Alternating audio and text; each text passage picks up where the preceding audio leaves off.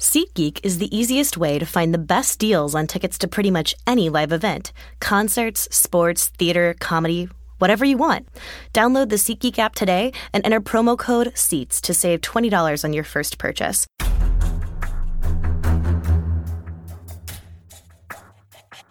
Hey, greetings and welcome into another episode of Sports Beat Kansas City, uh, the sports podcast from the Kansas City Star. I'm Rustin Dodd, the Royals beat writer, uh, down here at the general managers meetings in uh, Orlando, Florida, and have a special guest on the show today. We've chatted with, uh, we're kind of going down the list of, of noted Royals observers um, slash scholars. Uh, we've talked to Bob Dutton this offseason. We've talked to Sam Mellinger, and now I've got on the line uh, Rany Jazayerli um, of uh, Rany. I'm gonna I'm gonna list your your your bio or your or your resume, I suppose, um, and I probably won't even mention your day job uh, as a dermatologist, but I will. Um, let's go. So let's go down the line. Uh, Baseball Prospectus. Uh, Rob in the Rany on the mm-hmm. Royals.com, um, Grantland.com. Um, have you written pieces for The Ringer, I suppose? I um, have, most recently for The Ringer. When when I write, that's where I write now, but I'm what, mostly inactive. What did I miss on the CV? Um, I've written for you know ESPN.com before Grantland. Okay. Uh, and you know, assorted freelance work uh, elsewhere, but mostly you know my, my own blog, Rany on the Royals, which I ran from 2008 until until they won the World Series, and I thought that was the perfect time to uh, sign off. Okay. Well, we're going to chat a little bit about the Royals offseason and uh, where this team is going and kind of the paths they're going to take. But Randy, I wanted to ask you one quick question because you did get your start at Baseball Prospectus, uh, and in the Houston Astros uh, recently won mm-hmm. the world won the World Series with a few Baseball Prospectus alums in their front office, and I and I feel like we've kind of gotten to the point where every single World Series champion is a is in a, some sort of validation of analytics. Um, and I'm I'm not sure if that says something about how widespread they're in use now and, and across baseball, or maybe it just says you know something about if you're going to win a World Series, you have to be pretty smart, and you're going to be using some sort of statistical analysis in in doing that. But um, what the Houston Astros uh, are they a validation for analytics in your opinion? Oh, I, I, I would say absolutely. I mean, they. This is the third year in a row that a uh, the world the world champion employed a former baseball prospectus uh, uh, person. Um, in fact, the Royals with Mike Group Mike Groopman were actually the first team. That's, that's a trivia question I would not thought the answer to uh, being the Royals, but the first team to win with a baseball prospectus alumnus was the Royals. But then uh, the Chicago Cubs uh, had Jason Parks in their scouting department, and then the Astros this year. But the Astros have three, like you mentioned. Like Kevin Goldstein is a good friend of mine, their pro scouting director, um, and then Mike Fast and Colin Wyers, who are two of the really smart uh, analytics stat guys at B, at BP, uh, are both in that front office. Um, and yeah, I mean, I, I don't want to say you can't win without a BP alumnus, although that um, certainly seems to help, but you can't win without analytics in the same way you can't win without scouts. I mean, you know, you're not going to see a team win without a scouting department. You're not going to see a team win without an analytics department anymore because every single team in baseball has an analytics department. Um, I think to me, the, the, the war was finally over after the Cubs won last year because obviously what Theo Epstein and Jed Hoyer had done with the Red Sox way back in 2004 was really the first, you know, first huge victory for for analytics. Um, you know, Theo at that time was barely 30 years old and he'd been with the team for two years and had no scouting experience um, and did something nobody had done in 86 years. But to do it in Chicago, you know, proving that it wasn't a fluke the first time around and to do it in a complete rebuild, unlike in Boston where he inherited a good team. But at the same time the Cubs were winning, the sort of the last the last sort of holdouts against analytics, the three teams that really stood out were the Twins, the Phillies and the Diamondbacks all had front offices that were openly sort of disdainful of, of analytics. All three of those front offices had been fired in the year before the Cubs won the World Series, and now all three teams have analytics savvy front offices. So to me, sort of the war is over. It's not that analytics is the only way to win, but you, in order to win, you need as much information, uh, as much expertise as you can get and analytics is a huge part of that. And like I said, you can't win without scouts, but you can't win without analytics. You need both. The best teams are the ones that really meld them together in, in the best way possible. Um, frequently by having uh, a, a, general manager at the top who has experience both in the scouting world and in analytics. You think of Jeff Luhnow in Houston, um, start you know got his start running you know the, the scouting department with the Cardinals, but is a very very analytics savvy guy um, who who hired all of those people from Baseball Prospectus. So I think that the teams that use the best of both worlds and are able to combine that knowledge, and impart it to the players, do things like you know putting on defensive shifts, getting players to to buy in to uh, to some of what the data says, um, are the teams that are the most successful. And I think the Astros, it's the third year in a row now that I think um, I, I, can point to a team and say they use analytics to very very good effect to win a win a championship. Yeah, you know, I was going to mention this at the end. Um, a little bit of news today: the Royals actually lost their analytics director, or one of them, uh, kind of their head of their department, or at least right now, Mike Groopman, who's been with the Royals for about 10 years or so. And mm-hmm. so he's going to the Brewers to work in international scouting, a little bit of a different type change of a job, although I think he's trying to diversify his skill set a little bit. But I was I was chatting with Dayton Moore today about that and kind of what he was looking for in terms of restructuring that department or filling those those roles, and they they've got they've got more like uh, this is something I wish I would have could have or would have written about more at this point, but they have probably six to eight uh, kind of full time analytics guys um, mm-hmm. on staff right now. But anyway, so but Dayton his his point today was that he would like to see the Royals um, be more invested in like research and development side of the analytics. Um, you know, obviously the, the stat side is, is part of that, I think. But um, is that like does that sound like a, a useful um, move going forward? I mean, I guess we've seen like places like the Dodgers who basically have like an in-house think tank um, coming mm-hmm. up with stuff. Um, but the the kind of the research side and and those type of things is that is that a, a useful tool for an analytics department in 2017? Uh, I think it is. I think the, the, the problem with answering that question for, for, for people like you and I is we don't have access to the inner workings of what teams are doing. And I mean, the Royals in general, one of the, the, the big impediments I would think for, for you to write stuff uh, about stuff like this is the Royals tend to keep teams very close to the vest, as you know. They're they. It's not that they don't use analytics, but they are very. Um, I don't want to use the word secretive, but that might be the best fit. Uh, secretive about what they're doing in order to maintain a competitive advantage, which all power to them. If you know, in, in pursuit of winning, if you need to be secretive, then that's great. It may be frustrating for people like you and I who want to know what they're doing, but I, I'm I'm convinced they are doing things. They they have access to information that we don't know about. But teams in general now, so much of the most groundbreaking um, research that's being done is being done in-house by teams that are keeping it proprietary. They're not releasing it you know, to the public. And as somebody's been, I've been doing this for now for over 20 years.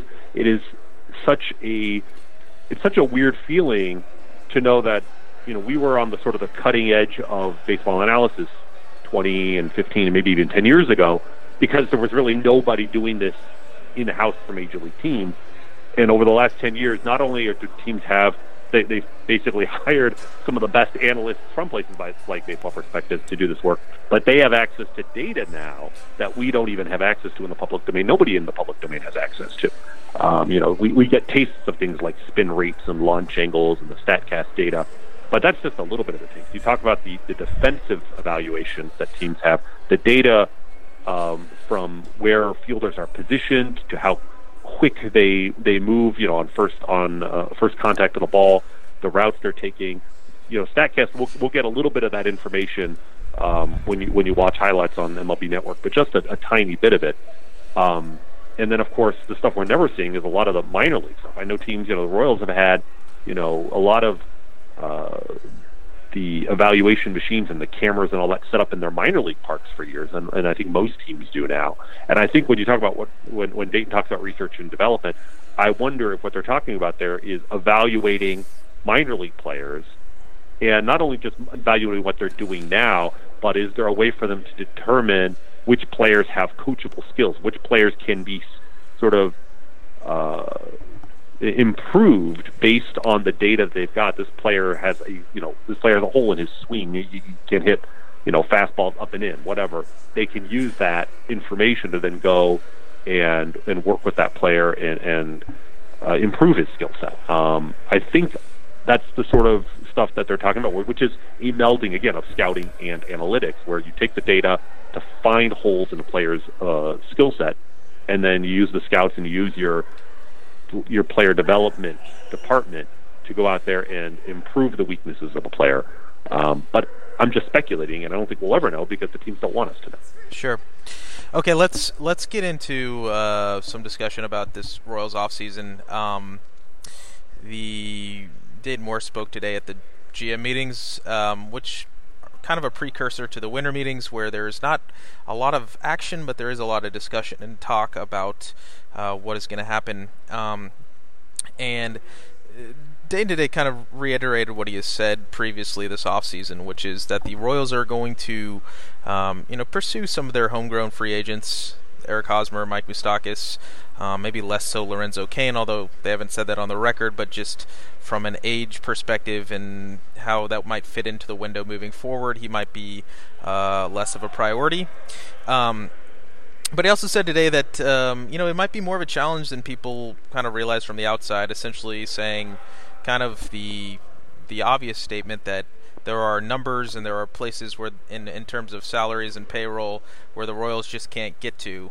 Um, and if the Royals, if Eric Hosmer's offered a you know a certain contract, the Royals are just not going to be able to match it. Um, but I, uh, we were discussing offline too. This is sort of the, the fulcrum for the Royals offseason. Um, you know, I think if they sign um, or able to sign Eric Hosmer if his market comes back to a reasonable place. If if the Royals value him more than about any other team in baseball, uh, I think they could they could re-sign him, and then that would maybe put a lot of other scenarios in play with whether they try to contend next year or um, what what they look like. But I, I do think that they're not able to sign Eric Hosmer.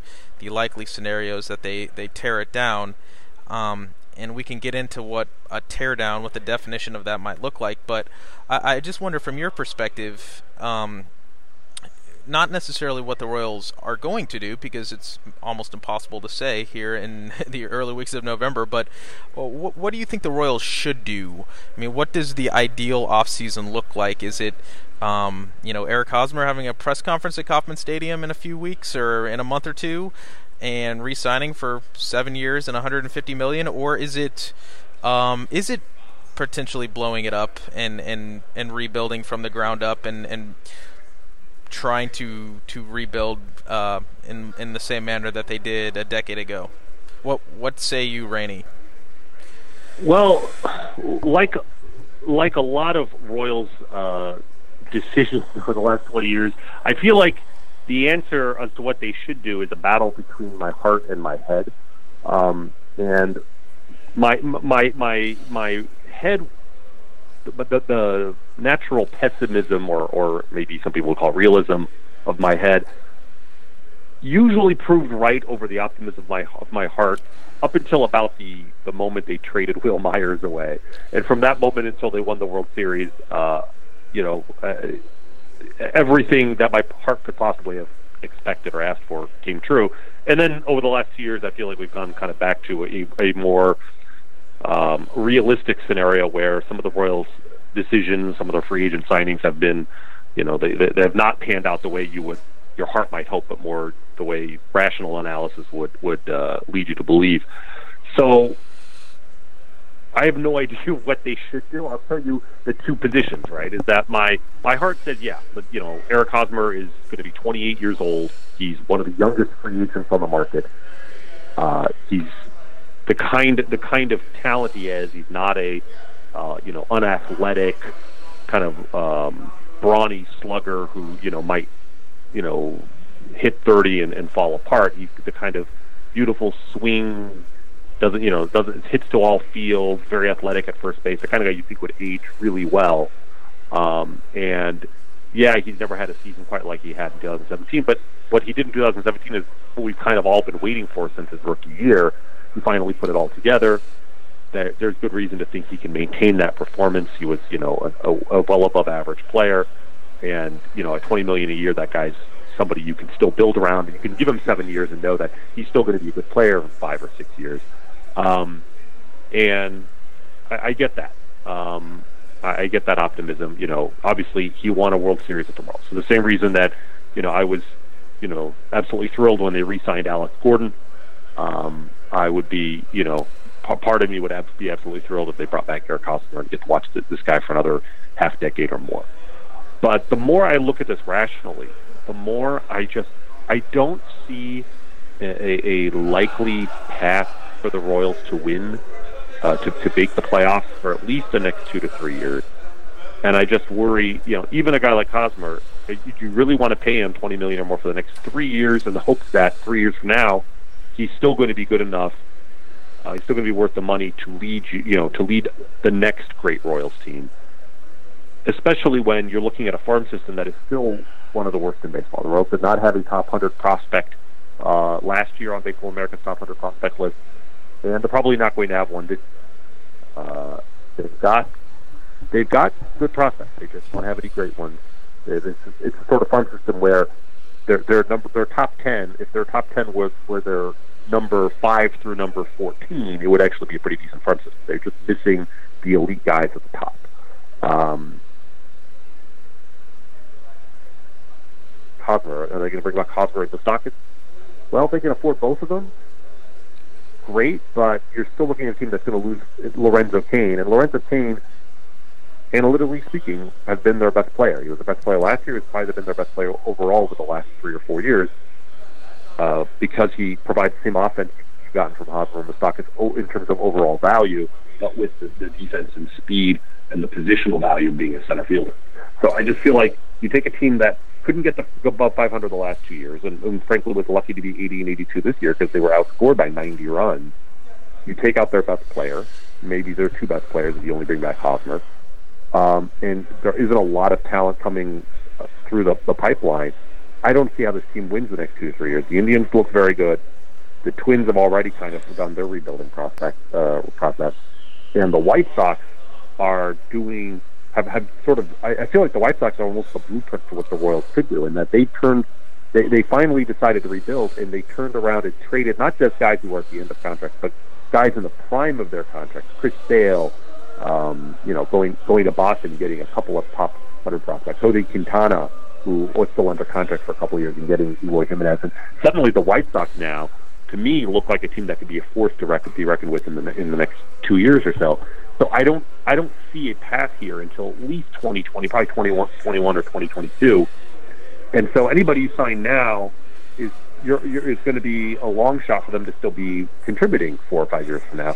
So my my brain with, with, with every fiber of my of my you know sort of rational analytic cold robotic thought process says you've got to blow this up and start over. The problem, of course, is that involves trading guys not not just not re-signing. Yeah, th- that's that's that's yeah, that's what I kind of want to get into next. Um, yeah, how do you how do you do this? How do you do this and not cause a a, a justifiable fan riot? I mean, you're not going to trade Salvador Perez. I just don't see. You know, I don't care how robotic and cold my thought process. is. I cannot see how you can get away with trading a guy like Salvador Perez. I, I do think that there is a scenario where if you this is where I think the Royals are when they talk about the market coming back to them. I, I do think there's a number out there where you're not necessarily playing. You know, I don't necessarily think you're trying to serve two masters, but I think there is a scenario where you could realistically sign Eric Hosmer to a. I don't know what the what the numbers are. You know, is it six for 140 or um, you know six for 120 I should say or something in the in the closer to an average annual value of 20 million per year and mm-hmm. I, I don't know that that would get it done necessarily. In fact, I don't think it would. But let's say in that scenario, you could bring him back.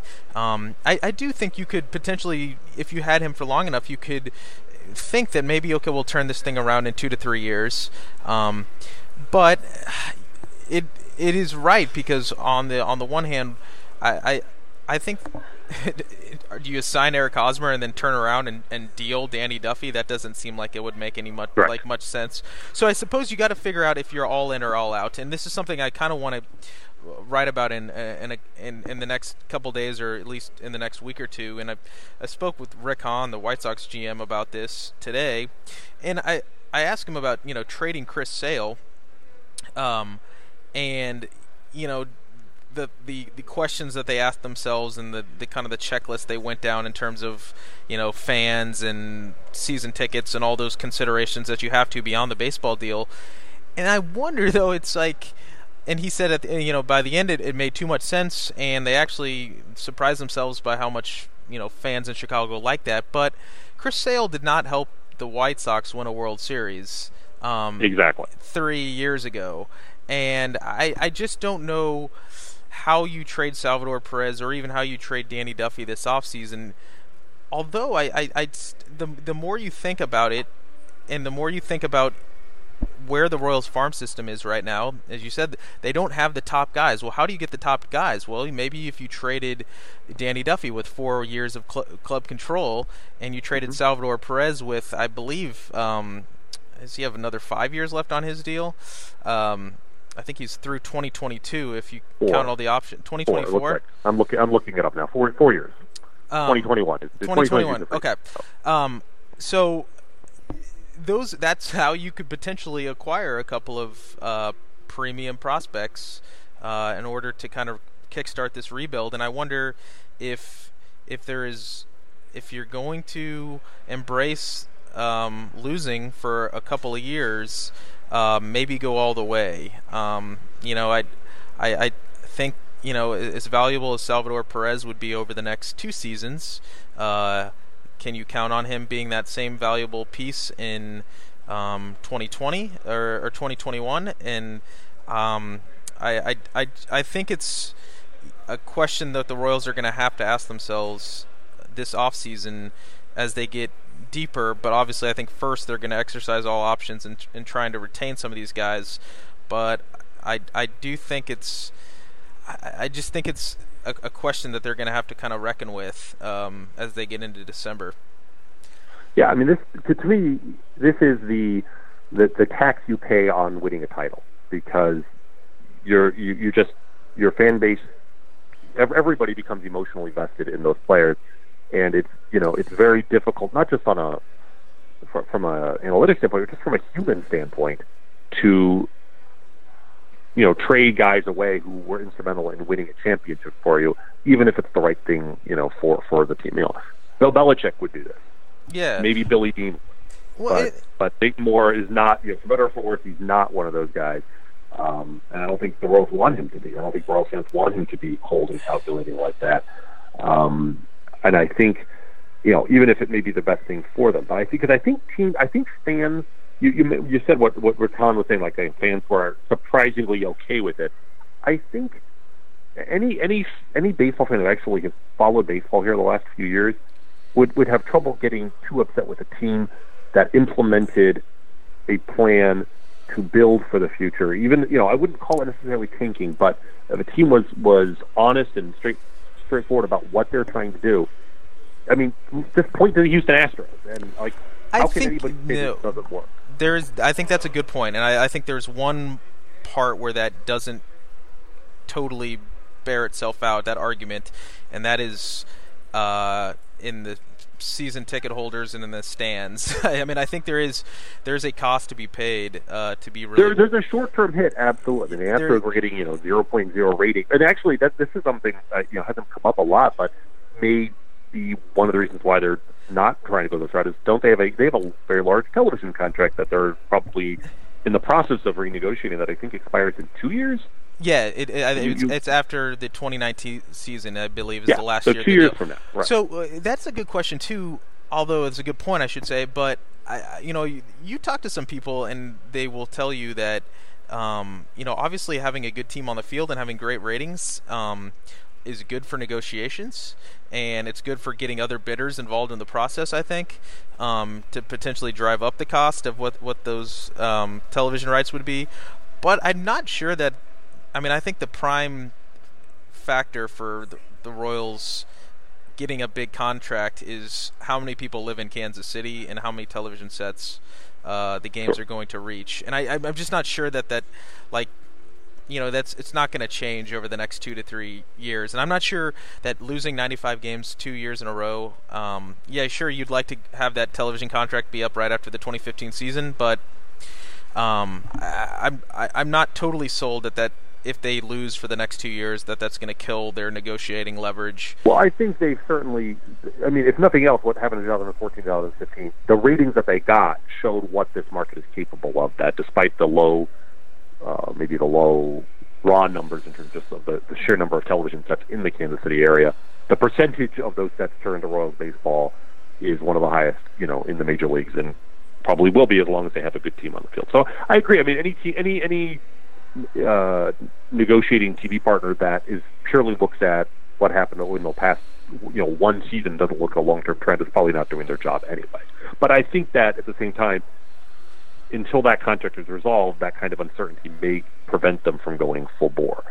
Um, but here's here's let me let me throw a scenario at you here. Like the, the kind of you talk about threading the needle here, trying to trying to do both at the same time. If let's let's just say Salvador Perez is sort of off limits you, you know, they just they're, they're not going to. He's going to be the guy. He's going to be the face of the franchise while they do this, right? And maybe what they do, they even like start playing him, you know, half the time or a third of the time at first base, just to kind of keep his knees healthy, so that he, so maybe he'll have the longevity that down the road when they are ready to win again, he's still capable of, of catching. Kind of what the the Giants do with Buster Posey to keep him fresh. Salvador, I can I can see the argument that you just not you can't really trade him, but I'm not sure there's anybody else on the team that you can't trade because of their connection to the World Chip. And Danny Duffy had a very minor role uh, on both uh, pennant winning teams. You know, Duffy is the guy. If you're going to rebuild, he's the guy that you can put out there. You know, I, I talked about what the Red Sox, uh, the White Sox did with Chris Sale and Jose Quintana. I think Duffy slots right in between those guys in terms of quality. You know, he's a he's a number two starter, not an ace, but certainly there's ace upside there under contract for four years. You look at what the White Sox got for for Sale in, in Quintana. I think Duffy could bring you back a similar return somewhere in between. You know, a top, you know, a top twenty prospect and maybe another top hundred prospect right there. But then the other thing you look at, there are other guys on this uh, on this roster that you wouldn't think of maybe as, as trade uh, as trade bait. But I actually think if you're going to do this, the next guy on the list, strange as this may sound to me, would be Whit Merrifield. Yeah, I think I mean, Merrifield, you know, four more years of club control. You're thinking, well, you know, you know, just barely finished his rookie season last year, but he's already 28 years old. Like he's old. Is he going to be good in four years when he's 32, or can you get something for him now when he's established himself as an above-average second baseman in the prime of his career and has four years? And he's not only does he have four, or I think five years actually of club control left, but isn't even arbitration eligible for another year or two. So very inexpensive that's a guy that maybe you can I, turn into you know some top prospects. I had a I had, I had the same similar conversation with a with a um, sort of a pro scout with another team. Um, and I think with with Whit, I think it's a great point. I mean, I think he does have some sort of value. I think um, you the team that that you have to deal him to has to really buy into the analytics and has to really buy into the numbers that and has to sort of disregard his his past as a non prospect and his mm-hmm. and, and and sort of the the total package you somebody has to really buy in I, and I do think that might decrease his value a little bit on, on the market, even with the years of club control. I mean, I think there's so little downside. there's you know, almost zero downside to, to acquiring him right now um, with his contract status, and so that I think that does bump up his value a little bit. But I do think that reputations die hard in baseball, and I I do think you that, know that, and maybe this is changing, and maybe there's enough uh, teams. Well, I was going to say out, the reason I think enough, it might be changing I was going to say is you just think about the sheer number of players who have re- reworked their their swing, the sort of what we call you know the swing plane guys have just gone just taken their game to a level that previously was thought impossible and then maintained it. Everyone from JD Martinez to Daniel Murphy to Justin Turner and Chris Taylor with the Dodgers. Mean, it, it's really kind of remarkable these last couple of years what we've seen with a player. You know, Merrifield was unusual in that he was in the minor leagues in this, effort, right? So he didn't really have a, a established track record as a, as a average you know, thoroughly average major league player. I mean, I think of average major leaguer. Daniel Murphy was sort of a poster child yeah. for that for like five years, and then you know, like sometime in like it wasn't even like between one year and the next. It was like late August, started hitting for power, and then was like an absolute almost single-handedly won the the the NLDS and NLCS for for the Mets before the Royals shut him down uh, in, in the World Series, and has been a dominator ever since. I feel like we're seeing this more and more now. Team, this is one of those things where I almost feel like the teams have data, have information that is allowing them or having allowing them to go to players and say, "Look, make this change, and you can unlock, you know, something inside you that you don't even know is there." And it's legit. I mean, the guys who do this, it's it, you know, every time we see a guy do this, we think, "Oh, well, it's a fluke. He won't do it the next year," and he keeps doing it. I mean, Justin Turner did it. Didn't didn't have a lot of respect for. Got uh, you know a very fair four year contract from the Dodgers, and that looked like a, a huge steal because no one was completely bought into what he had done before he was a free agent, and you know he's built on that. So I'm wondering, teams might look at Merrifield and, and be like, he's one of those guys where the light bulb just went on. He changed his approach the plate, uh, and suddenly he's you know what you're seeing now is, is the player he is, and you can completely throw out the four or five years of uh, as a mediocre minor leaguer before that. I think that I mean I think there's certainly some some truth to that, and I think it's a good argument. I, I, I do think some of those guys, whether it's Chris Taylor or Justin Turner, just the pedigree of the minor leagues. and I, I, I'm not even sure I, I totally agree with this sentiment, but I just, I just know how how baseball teams tend to operate, and I, I, I I'm more making the argument that I, I just, I'm not sure that Whit Merrifield's value is as high on the market as it should be based on how valuable a player he's been for the last season and a half, and how cheap his contract is, and, and, the club control. Yeah. Um, well, here's the interesting thing: is that if anything, I, I almost wonder if this allows the Royals, like the, the one advantage of, of considering the strategy is they actually don't have to implement this like right now in the winter. Like everybody we think about here that they would want to trade, you know, Danny Duffy. Like I said, Danny D- Duffy, good good pitcher, but if you think he's going to, he, every year he kind of leaves you wanting a little bit more, and he's had trouble staying healthy. Like if he goes out and starts the year, you know, just on fire for two months, his trade value.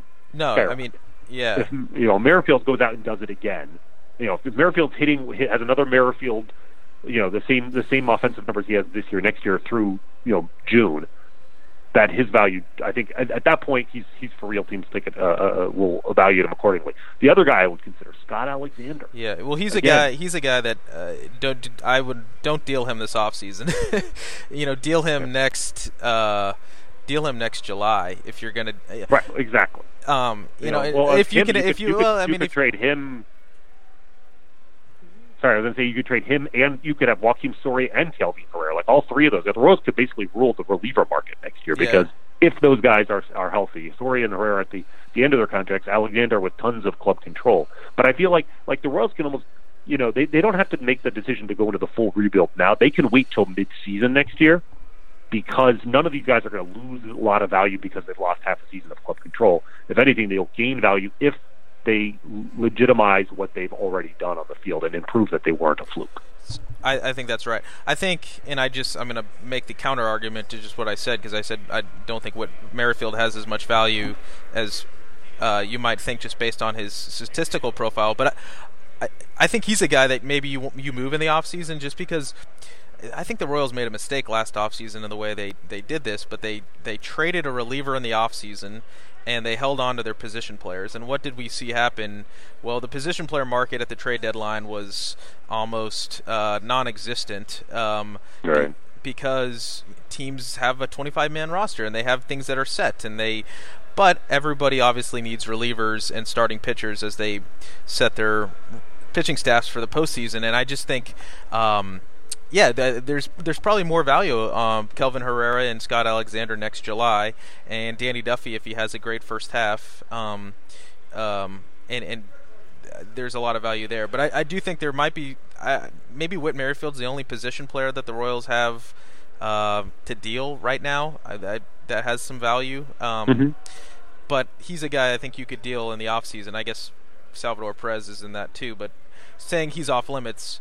Um, I think there is some value in, in dealing your position players in the offseason and looking for the best deal because who's to say although Whit Merrifield is a versatile player and he can play a lot of places, but who's to say teams would, would really be valuing him, you know, that highly, uh, you know, at the trade deadline and who's going to be in contention and all that. So, But you know that's a fair point, especially now that teams like more and more carrying you know 13, you know 12 or even 13 uh, pitchers. You know, like there's so few bench spots that it's just hard to in, in integrate a position player onto your team unless you have a very specific need. Yeah, or an for injury, a very or specific yeah, position.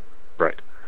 And, and to trade a guy like Merrifield, where you, it's not a it's not a one season, it's not a two month rental. You're looking at a long term solution. Um, that's the sort of thing where it's hard to fill. You know, hard to find a team that has an exact need, not just in the short term, but in the long term, and is contending in July. Whereas a reliever, like you said, every team can use an additional reliever um, or additional starting pitcher, and can can sort of fit that person in into their long term plans as well. So that's Yeah. an interesting point. this is yeah, this is just a uh, kind of a a small pet peeve of mine because I've, I've thought about this a lot last summer as um, you know the Royals traded Wade Davis for Jorge Soler in the offseason. and um, I mean you could you could just talk about that deal for ten or fifteen minutes, but but my my larger point was that they they traded Wade Davis in the offseason. How valuable would he have been in you know I guess he would have been a half season rental and it wouldn't have been significant. Maybe they maybe the value is not much higher than what they got, um, but you know and then uh, in hindsight they they went for it, so you you can't necessarily knock them for this. But you know what do they get for even one year of Lorenzo Cain? You know deal him in the offseason. Right. Obviously, you're not going to win uh, if you if you deal him, and maybe that makes it more difficult. But um, I I don't know. I guess they did deal Jarrod Dyson, and I think that was the, the right move, and they got something valuable back. Um, but I just I tend to think that deal position players in the offseason, deal relievers at the trade deadline, and that's you'll you'll you'll come out ahead in the end. So, um, okay, Rany, let's wrap up here because I want to let you go, and I'm, I'm going to get back uh, to uh, a little bit of work before we call it a night here in Orlando. Um, the uh, we've talked a little bit about the offseason and the path that the Royals are going to go. Uh, so me just put you on the spot. Um, um, I don't think I'll hold you to this, but where, uh, if you had your crystal ball right now, where do you think um, Eric Hosmer, Lorenzo Cain, Mike Moustakas, uh, and I guess you can even add a Alcides Escobar in there if you'd like. Although you don't, you don't necessarily have to guess him. But where do you think they will be playing uh, baseball in um, 2018? Where do I think they will? You know, it's funny. I, you know, if you'd asked me two months ago, or, or any of the the big three, uh, let's keep Escobar out for a second, are coming back, I would have said absolutely no way.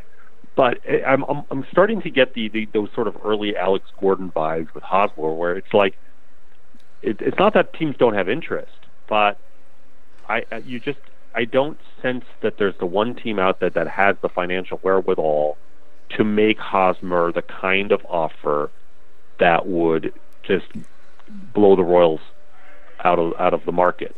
And I get the sense that though as much as Hosmer is, you know, respected as a very good player throughout the game, there you know, there is concerns about the fact that, you know, he's very wildly um uh, erratic in, in, from one season to the next. He's, you know, he never really strung two really good seasons together, and really prior to last year, he never had a season that was met his potential and that no team sort of values him the way the Royals have. I feel like you know even when he wasn't hitting, the Royals have always been enamored with him, not just for his hitting talent, but uh, and not just his defense, but his personality, his clubhouse presence, everything he brings to the to the team, the clubhouse community.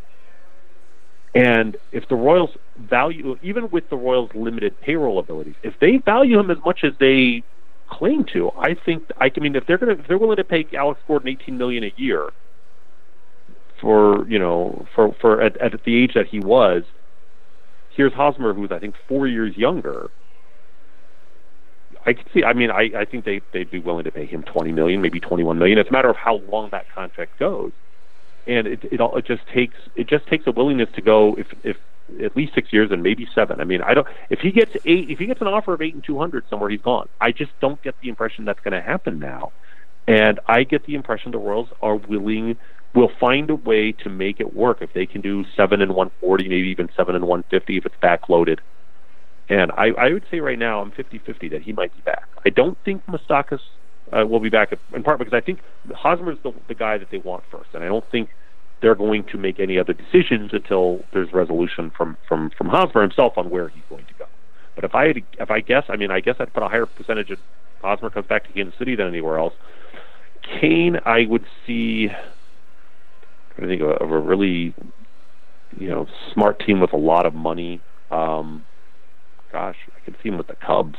I guess I could I could throw him there. I mean, I, I think about what what you know they loved when they lost Dexter Fowler last year and kind of faked it a little bit in center. They have Albert Almora, who they love, but the Kyle Schwarber experiment in left field was kind of a disaster. I could see them moving Schwarber, moving Almora, maybe even moving Cain to left field, and having a great defensive outfield. I'll put Cain in Chicago. Just these are just I'm just throwing darts now, of course. Um, Moustakas, I could see, you know, uh, you know, maybe maybe reunion in, in uh, L.A. and, and he goes to Anaheim and plays for the Angels. The Angels um, have, you know, they just re-signed Justin Upton, and I think they want to rebuild that offense and give themselves a chance to win with Mike Trout uh, before he's a free agent. So I would I would guess Moustakas uh, to Anaheim and Escobar. I just I hope it's not the Royals because I just feel like the rumors of Raul Mondesi moving to center field so they can play Escobar for another year or two just seems so silly. You don't move the the 22 year old phenom guy who could be your shortstop for six years to a different position just so that the current not such a great hitting 30 or 31 year old hitting you know 31 year old shortstop gets to play there another year or two. So I would hope he I, I could see him going to a, a a rebuilding team that just wants to have some defensive stability uh, in its infield. Um, I think I saw a rumor the Padres might be interested. I could see a team like that um, that'll give him a chance to play every day because I think we've learned one thing from Alcides Escobar. He really likes to play every single day, and I do mean every single day. Um, so I think he's going to value a place that gets him the opportunity to play every day, even if it's maybe a rebuilding team. Okay, so, Rany, I, I'm going to give you my thoughts on the big three. But before I do have I do have kind of a weird question. What what what kind of deal would Alcides Escobar have to get from the Royals? Like, what how small would that deal be for you to say like p- fist pump like fist pump and say like oh that's a great deal like are like like, like fist pump there or, literally isn't a dollar value I fist pump because even if you were free my concern is is, is he taking playing yeah, time okay, away. Yeah, that's very from, true. I know, but you know? what if you know one would have to be one, a, year, one year for one and a half million dollars? Would you would you be? A, would it would you, have to be a value where it's like if they use him in a utility role, he's the valuable guy to have. Like two million or less, I could I'd be like, okay, if they're going to use him as a utility guy and he plays short, but he also plays you know third or second, it doesn't play every day at short, and they give Mondesi a chance to you know break in, I can see that having value. Um, but he, he's he's a weird guy because it's not like he's a sort of guy where if he's if he's not playing every day, how much value does he have? Because his bat at this point is is so weak that even if he can play a good defensive third base or second base or whatever, if, if his bat is as weak as it's been with the past year, is that guy. You, that's somebody you can start part time. So yeah. I just. I, I, I, there's nothing that's going to make me excited, but what if, if you, what if, if he what if he offered to pay two million to play for the shortstop? and and and he, and he was released on opening day. Yeah, I'd, I'd be for that. That's a that's a good deal.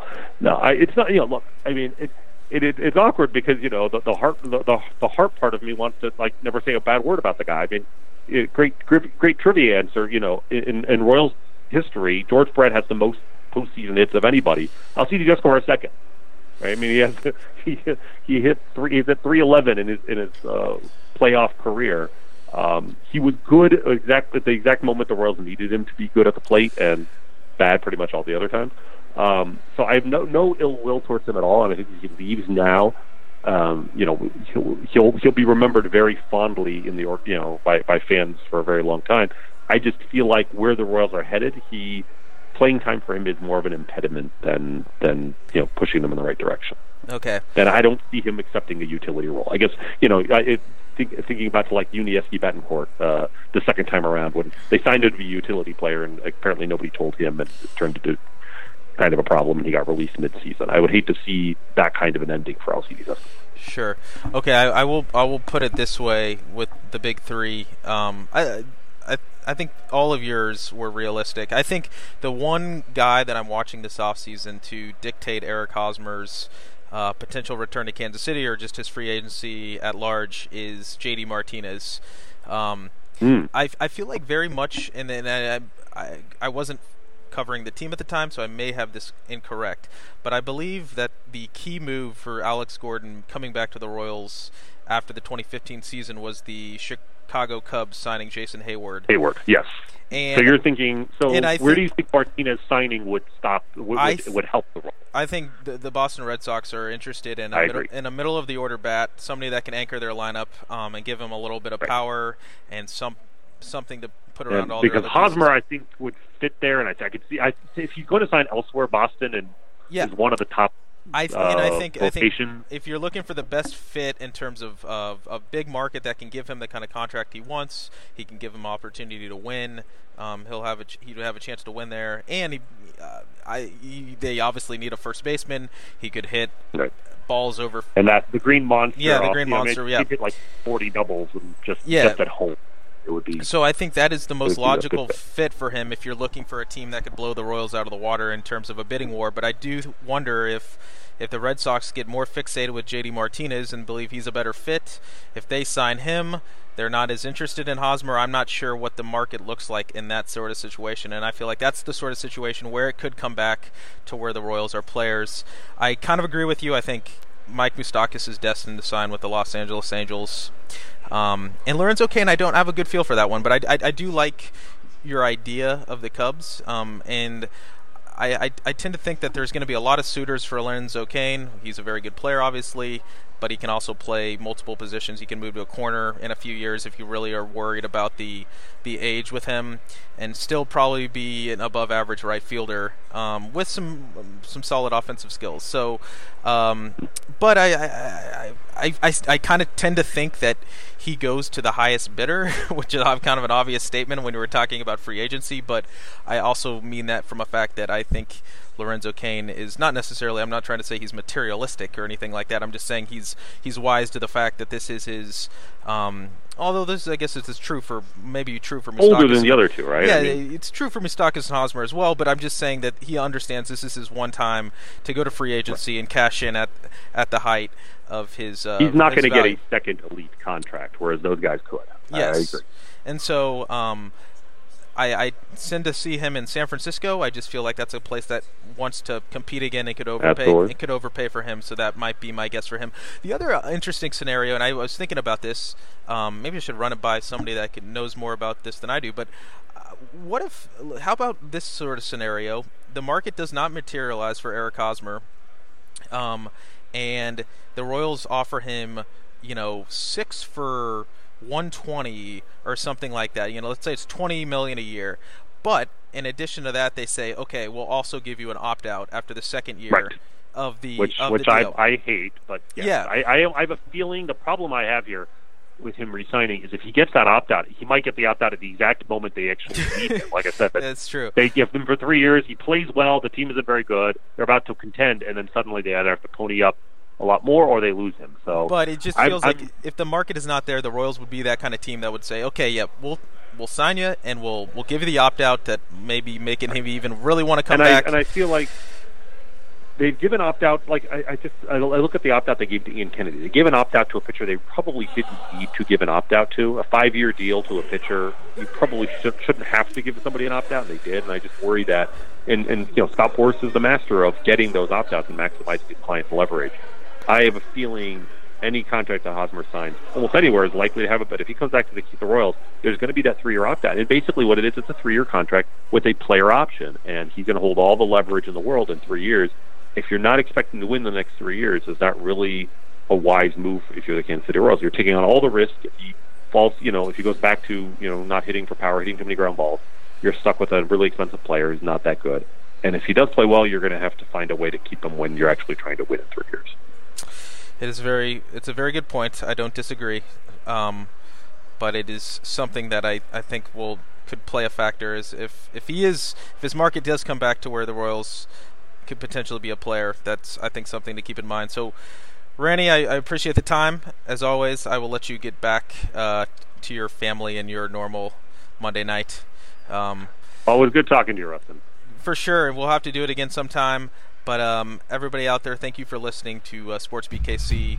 Thank you to Rany for joining us, and hopefully we will be back soon. We might even have a, a another, hopefully a guest coming soon. Uh, a, former player from the uh, from the lost generation of, of Royals. Um, hopefully, we're working on it, so I don't want to promise too much right now, but we might have somebody coming on soon. So uh, stay tuned for that, and we will uh, be back soon with more episodes chatting about the Royals and their offseason. So, Brandy, thanks again, and we will see you soon.